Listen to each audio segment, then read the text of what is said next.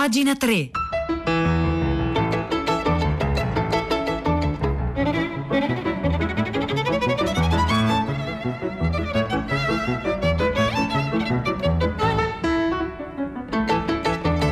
Buongiorno, un saluto da Nicola Lagioia, benvenuti a Pagina 3, la cultura nei quotidiani, nelle riviste e nel web. Le 9:52 di giovedì, 1 ottobre. Oggi cominciamo parlando di Chino, il papà di Mafalda, morto ieri a 88 anni. Da tempo non disegnava più la striscia che l'aveva reso celebre, l'avete appunto sentito la notizia nel GR3 e poi appunto Stefano Feltri a prima pagina. Io insomma provo a raccontarvela attraverso le pagine, le terze pagine dei giornali, anche andando un po' online, leggendo qualche vecchia intervista a Chino. Ma sulla Stampa Guido Tiberga per esempio scrive: ci sono personaggi che sopravvivono ai loro creatori e creatori che restano legati per sempre ai loro personaggi. Joaquin Salvador Lavado Tejón, noto al mondo come Chino, appartiene alla seconda categoria. In realtà nel 73 aveva detto basta e aveva smesso di pensare a Mafalda, quasi schiacciato, almeno questa l'interpretazione di Tiberga sulla Stampa, dalla forza mai vista di quella bambina con i capelli a caschetto, pensata all'inizio, pensata per recitare nella pubblicità di un aspirapolvere, ma diventata poi in brevissimo tempo il simbolo di un mondo ribelle, caustico, ma poi intimamente buono. Non ce la facevo più, diceva Chino, a dire tutto quello che non andava nel mondo, a passare il mio tempo in un continuo atteggiamento di denuncia. In realtà, ecco, se non ricordo male, ma ricordo bene, anni dopo Chino avrebbe detto sul fatto che non disegnava più Mafalda una cosa forse ancora più amara, e cioè che bambini o bambine come Mafalda in giro ne vedeva sempre meno, con quell'attitudine lì. La colpa ovviamente non era dei bambini e delle bambine, ma del tempo in cui si trovavano a vivere, che non era quello evidentemente in cui si trovava a vivere Mafalda.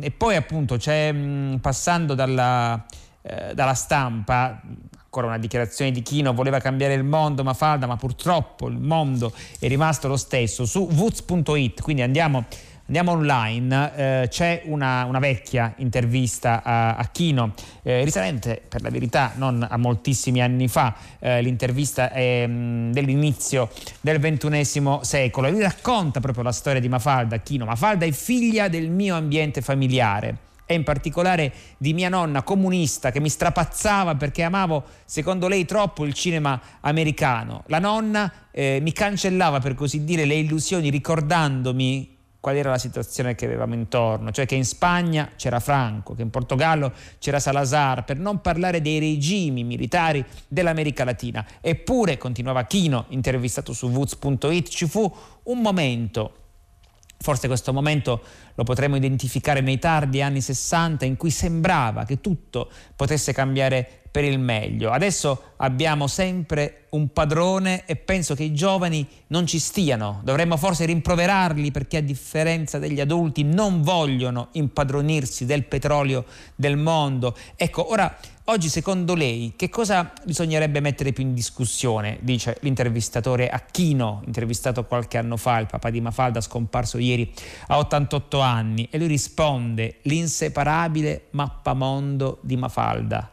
Ai suoi tempi, cioè vale a dire ai tempi di Mafalda, quando Mafalda ancora veniva disegnata, si lamentava che gli faceva male il Vietnam, che gli faceva male il muro di Berlino, si lamentava il mappamondo. Ora gli fa male l'Africa, magari l'Afghanistan. Mafalda quel mappamondo lo bendava, lo incerottava, gli metteva la crema e lo metteva a letto. Ora Mafalda non ha il telefonino, ovviamente non usa il computer, ma con un certo dispiacere devo ammettere che la maggior parte dei temi da lei affrontati sono ancora di grande attualità. Il mondo è sempre più malato, col mappamondo appunto, e ai bambini la minestra piace sempre meno, per appunto rifarsi a un tormentone, ecco, di Mafalda. A Buenos Aires c'è piazza Mafalda, dice l'intervistatore. Non credo che ci siano altri casi di personaggi di fumetti a cui è stata dedicata una piazza così importante. I tanti riconoscimenti ottenuti nella vita l'hanno cambiata? E lui risponde no, assolutamente no. E poi parlano di quando, passando da Buenos Aires in Italia, o quando lui, ora diremo chi è lui, passava a Buenos Aires, i due si vedevano sempre, i due erano Chino e Umberto Eco, perché in Italia il primo libro di Mafalda fu presentato da Umberto Eco. E ancora Concita De Gregorio per raccontare di Chino e di Mafalda su Repubblica. Maledetti burocrati, urla ai professori Mafalda e alla madre che le dice: se non mangi la minestra non avrai il dolce. Mafalda risponde strillando: sarei ipocrita se venissi meno ai miei principi per un bieco ricatto. Ecco, vado a memoria, scrive Concita De Gregorio, magari le parole non sono proprio queste, ma Mafalda è così, una bambina che parla e dunque pensa come una ventenne, veemente e incazzatissima, perché appunto fra avere Pinocchio come esempio, cioè la sempiterna colpa, le bugie, le conseguenze tragiche della cattiva condotta, che sicuramente Pinocchio ha molte altre sfaccettature, oppure l'americana Pollyanna, cioè l'ottimismo idiota, in realtà per capire i paesi non c'è niente come rileggere da adulti le favole, e avere invece Mafalda c'è differenza. Gli svedesi a loro volta avevano Pippi calze lunghe, orfana di madre, il padre pirata, lei libera di scegliere di sé. E quando, questa è sempre Concita De Gregorio, si parla di modelli etici, di femminismo, di rispetto di libertà e di autodeterminazione, ecco, sono più di 50 anni che Mafalda e Felipe, ecco, un applauso per Felipe, ci indicano la rotta, con grande ironia, con la rabbia della ragione che non perde mai la leggerezza. Fatevi un favore stamattina, scrive Concita De Gregorio, regalate un libro di Mafalda ai vostri figli e leggetelo anche voi. Questa era appunto Concita De Gregorio su Repubblica. Poi c'è Guido Tiberga sempre su Chino sulla Stampa, e l'intervista a Chino la trovate su vutz.it.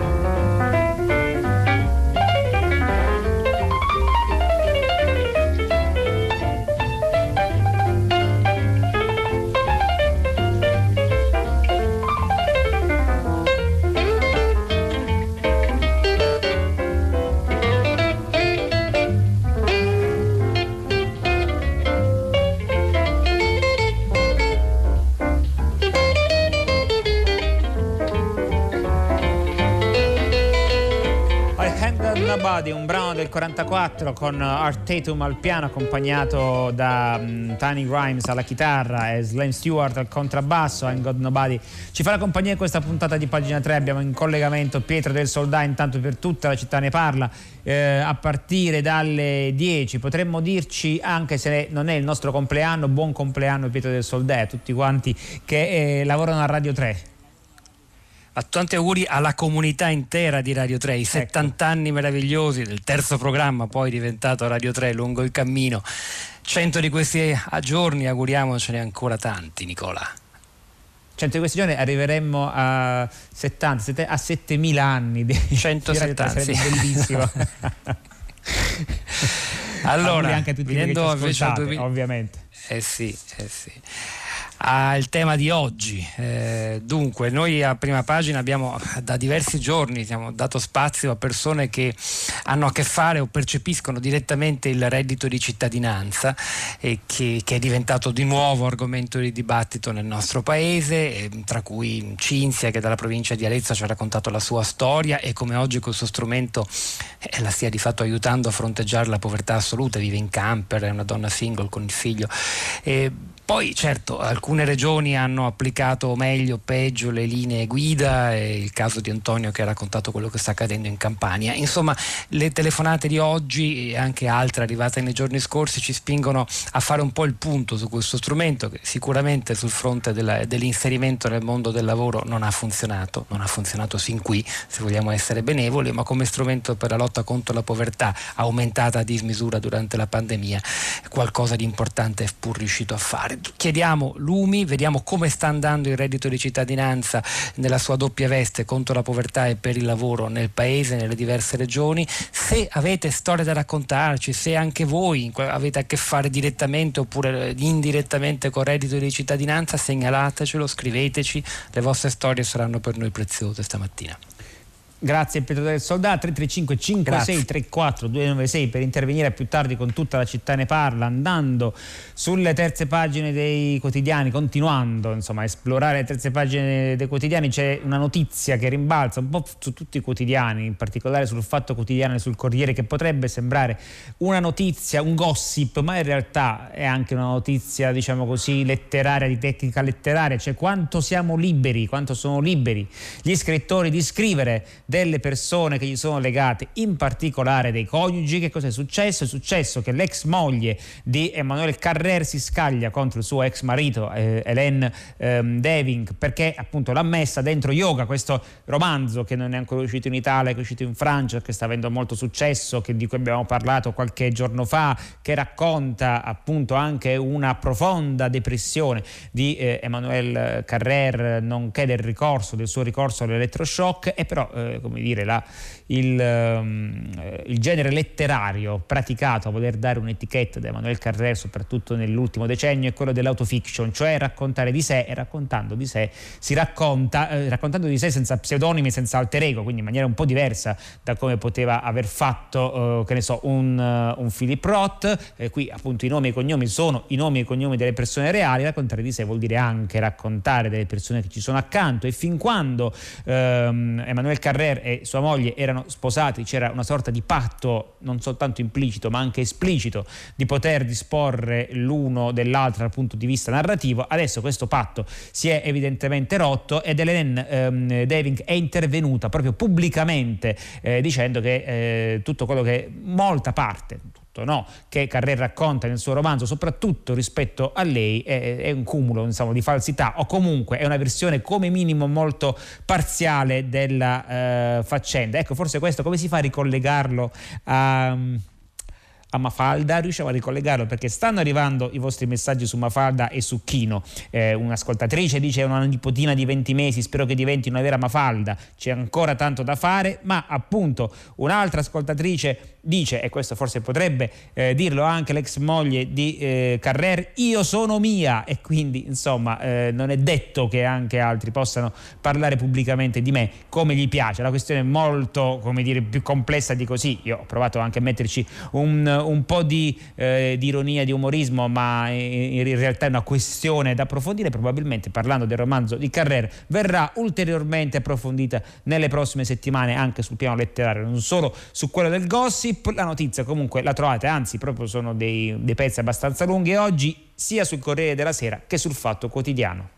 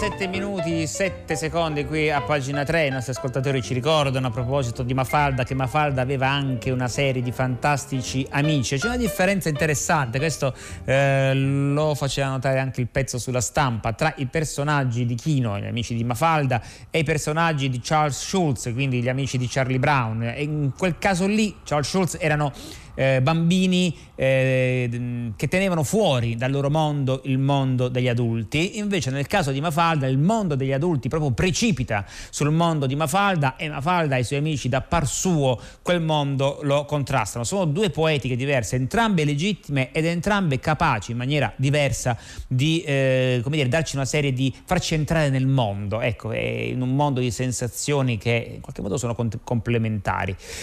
Lo dicevamo con Pietro del Soldà, oggi sono i 70 anni esatti dalla prima trasmissione del terzo programma e quindi in un certo senso anche di Radio 3, e li vogliamo festeggiare. Come li possiamo festeggiare qui a pagina 3? Per esempio c'è un pezzo molto bello su doppio zero di Rodolfo Sacchettini a proposito delle capacità dischiuse dalla radio, quando Primo Levi diventò un chimico della radio. Ecco, di che cosa si parla? Andiamo a raccontare questa storia che forse non è così nota. Da oltreoceano, agli inizi del 1964, arrivò a casa di Primo Levi un pacchettino con dentro un nastro magnetico. Sopra c'è scritto If This Is A Man, ed è la versione radiofonica in lingua inglese appena registrata di Se Questo È un Uomo, prodotta dalla CBC, che sarebbe la radio canadese. Dura 140 minuti. Levi aveva dato qualche consiglio durante la stesura del copione, ma adesso non sa bene che cosa aspettarsi. Certo non è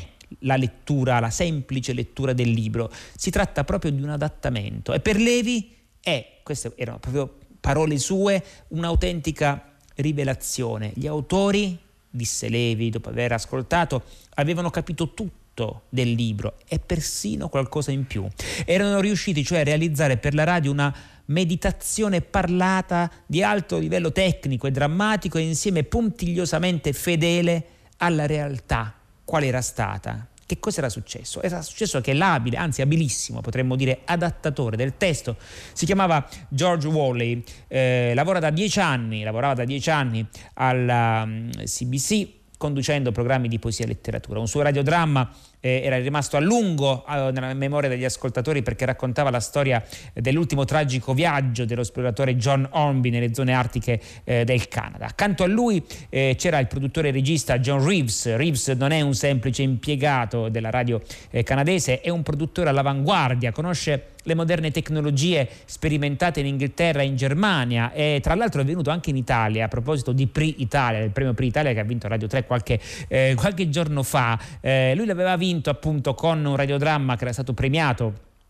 nel 59 insieme a Ceneri di Samuel Beckett. Ora, quando decidono, veniamo al punto, di affrontare il libro di Levi, è l'occasione per i due di andare a scavare ancora più a fondo nelle teorie e nelle pratiche possibili della radio. I tempi sono maturi, tra l'altro in quegli anni Marshall McLuhan insegna proprio a Toronto e tutti quanti ne sono influenzati. La radio è sì un mezzo di comunicazione di massa, raggiunge milioni di persone, ma la relazione, ecco, questo lo sapete, lo sappiamo, è per questo che l'amiamo la radio, ma la relazione, dicevo, che instaura la radio con chi l'ascolta e anche rispetto a chi parla, ecco, ci sentiamo così, è sempre individuale, intima, cioè come se fosse di uno ad uno. L'ascoltatore è invitato a una partecipazione molto alta perché è suo compito, tramite le suggestioni sonore, di immaginarsi, per esempio, i personaggi, l'ambiente circostante. La radio non è che ascolti, ma ci stai proprio seduto dentro. Perciò vuole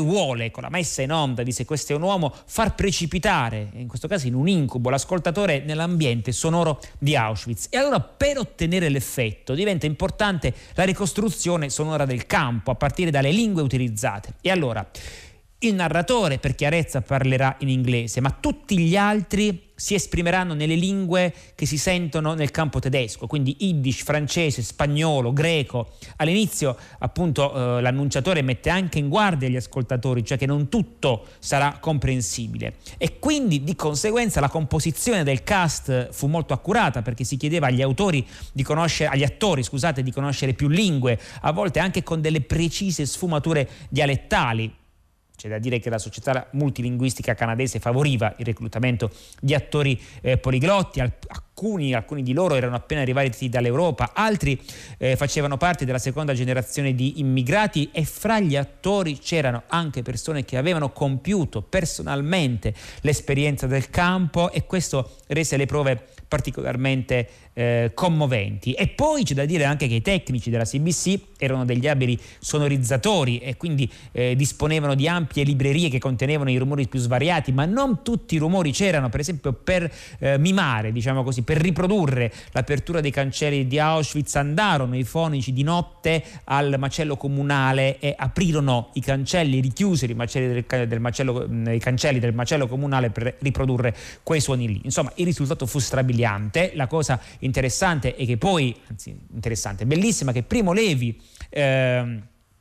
ne fu talmente impressionato che volle farlo anche lui in italiano, e a quel punto lo fece appunto con la RAI, lo fece con la radio, affidò appunto la regia al giovanissimo Giorgio Bandini, che era appena entrato a lavorare in RAI nel 1958, e a Lidia Motta, responsabile del settore prosa, e anche in questo caso andò benissimo. Primo Levi disse che quella sonorizzazione, cioè quella italiana fatta dalla RAI, fu appunto fra questi 47 giorni di registrazione, tanto durò la preparazione della sonorizzazione di Se questo è un uomo in italiano, furono fra i più felici della mia carriera post-bellica, della mia carriera di scrittore, perché poter lavorare in squadra, lavorare con gli altri, insomma, e non da solo come fa lo scrittore, era appunto inebriante.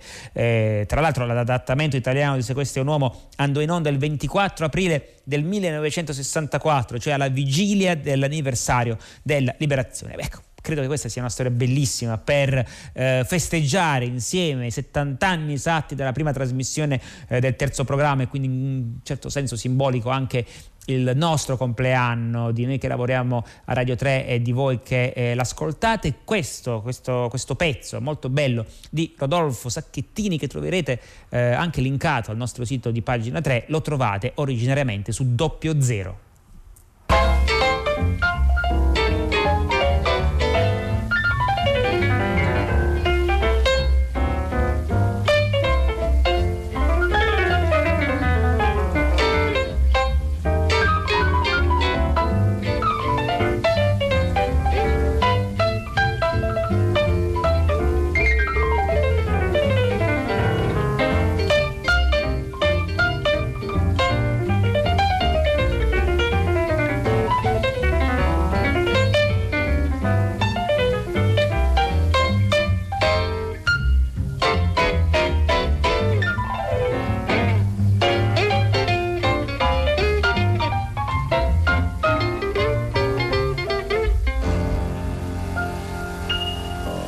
Art Tatum al piano e poi Tiny Grimes alla chitarra e Slim Stewart al contrabbasso ci hanno fatto compagnia in questa puntata di Pagina 3. Su Repubblica, continuando con le terze pagine, c'è una bella intervista a Edgar Morin di Anaïs Ginori, filosofo, sociologo, antropologo. Edgar Morin ha compiuto a luglio 99 anni senza mai esaurire la sua curiosità intellettuale, che tra l'altro è stata in certo senso ravvivata dalla crisi del Covid, che fa sembrare i governanti dei navigatori senza più coordinate molto spesso. Invece la bussola di Edgar Morin, scrive Anaïs Ginori, indica una direzione ben precisa. Cambiamo strada, è l'invito dell'intellettuale francese nel suo saggio appena pubblicato da Raffaello Cortina Editore. Ecco, questo grande pensatore propone in questo libro 15 lezioni del coronavirus, quindi non sul coronavirus, all'insegna di un auspicio, cioè all'insegna della solidarietà, dell'intelligenza e dell'avvento dell'ecopolitica. Non riuscendo a dare un senso alla pandemia, impariamo da essa per il futuro. Ecco perché sono lezioni del coronavirus e non sul coronavirus. Il libro comincia con un aneddoto personale. Sua madre si era ammalata dell'influenza spagnola e quell'esperienza ha segnato il suo destino, perché non sarebbe dovuto nascere Edgar Morin secondo i pediatri, secondo i medici, tanto sua madre era debilitata, e invece appunto una certa resistenza gli ha appunto consentito modo, appena nato, di resistere. E poi dice, ecco, anche se non si rischia, questo è Edgar Morin che parla a Repubblica, una morte immediata, una grande, questo per quanto riguarda il coronavirus, una grande crisi sociale, politica o economica costituisce una prova per la società che può uscirne indebolita ma anche rafforzata a seconda di come saremo capaci di comportarci. Potremo andare verso una disgregazione oppure uscirne rigenerati se soltanto cambiamo strada, se scegliamo appunto la solidarietà e la collaborazione, la cooperazione, insomma, anziché una strada individuale che in questo caso non serve a molto. Però lei, dice Anaïs Ginori, sta usando tutte queste parole, cooperazione, collaborazione, solidarietà, ma non usa mai il termine rivoluzione. Edgar Morin, che forse sarebbe piaciuto a Mafalda, no? Per tornare da dove eravamo partiti, Edgar Morin risponde però: la rivoluzione sovietica e poi quella maoista hanno prodotto un'oppressione che va in senso opposto rispetto alla missione di emancipazione. Il loro fallimento ha restaurato ciò che avevano voluto liquidare, ossia capitalismo e religione. Nel 68 alcuni credevano in una prova generale di rivoluzione, altri credevano che l'economia sarebbe stata colpita a morte dalla rivolta. Io invece interpretai il fenomeno soltanto come un cedimento momentaneo della nostra civiltà. Dovremmo andare, insomma, quindi è un po' un'ottica più riformista, diciamo così, che rivoluzionaria quella di Edgar Morin, o forse è invece rivoluzionaria ma in un senso molto diverso rispetto a come siamo stati abituati a intendere o ad accarezzare questa parola nella seconda metà del Novecento. E io riesco, proprio perché è l'occasione del 70° anniversario del terzo programma Irresistibile, vi segnalo anche un altro pezzo bellissimo sulla radio. Prima vi parlavo appunto di Se questo è un uomo, sonorizzato da radio canadese. Qui c'è sempre un po' la radio canadese che ci mette lo zampino, perché è un pezzo su Glenn Gould. Glenn Gould è il grandissimo pianista che in realtà si è dedicato anche lui alla scrittura di radiodrammi, a una produzione radiofonica, in particolare la trilogia della solitudine, l'idea del nord, che fu trasmesso per la prima volta il 28 dicembre del 67, che è il frutto anche in questo caso di un suo lungo viaggio nel nord del Canada, quindi nel freddo, un viaggio pieno di meditazioni, considerazioni, dopo che Glenn Gould aveva già finito, non si esibiva più in pubblico almeno la sua carriera di pianista, almeno per quanto riguarda le esecuzioni in pubblico. Ecco, questo pezzo è su un'azione indiana e anche questo lo linkiamo sul sito di Pagina 3. È tempo di passare il microfono a Renata Scognamiglio, Primo Movimento. Io vi ringrazio per l'ascolto, con me vi ringraziano Alessandro Davac in console, Piero Pugliese in regia, Marzia Coronati in redazione, Maria Chiara Beranec curatrice del programma. L'appuntamento con Pagina 3 per domani come sempre alle 9. Un saluto da Nicola Lagioia.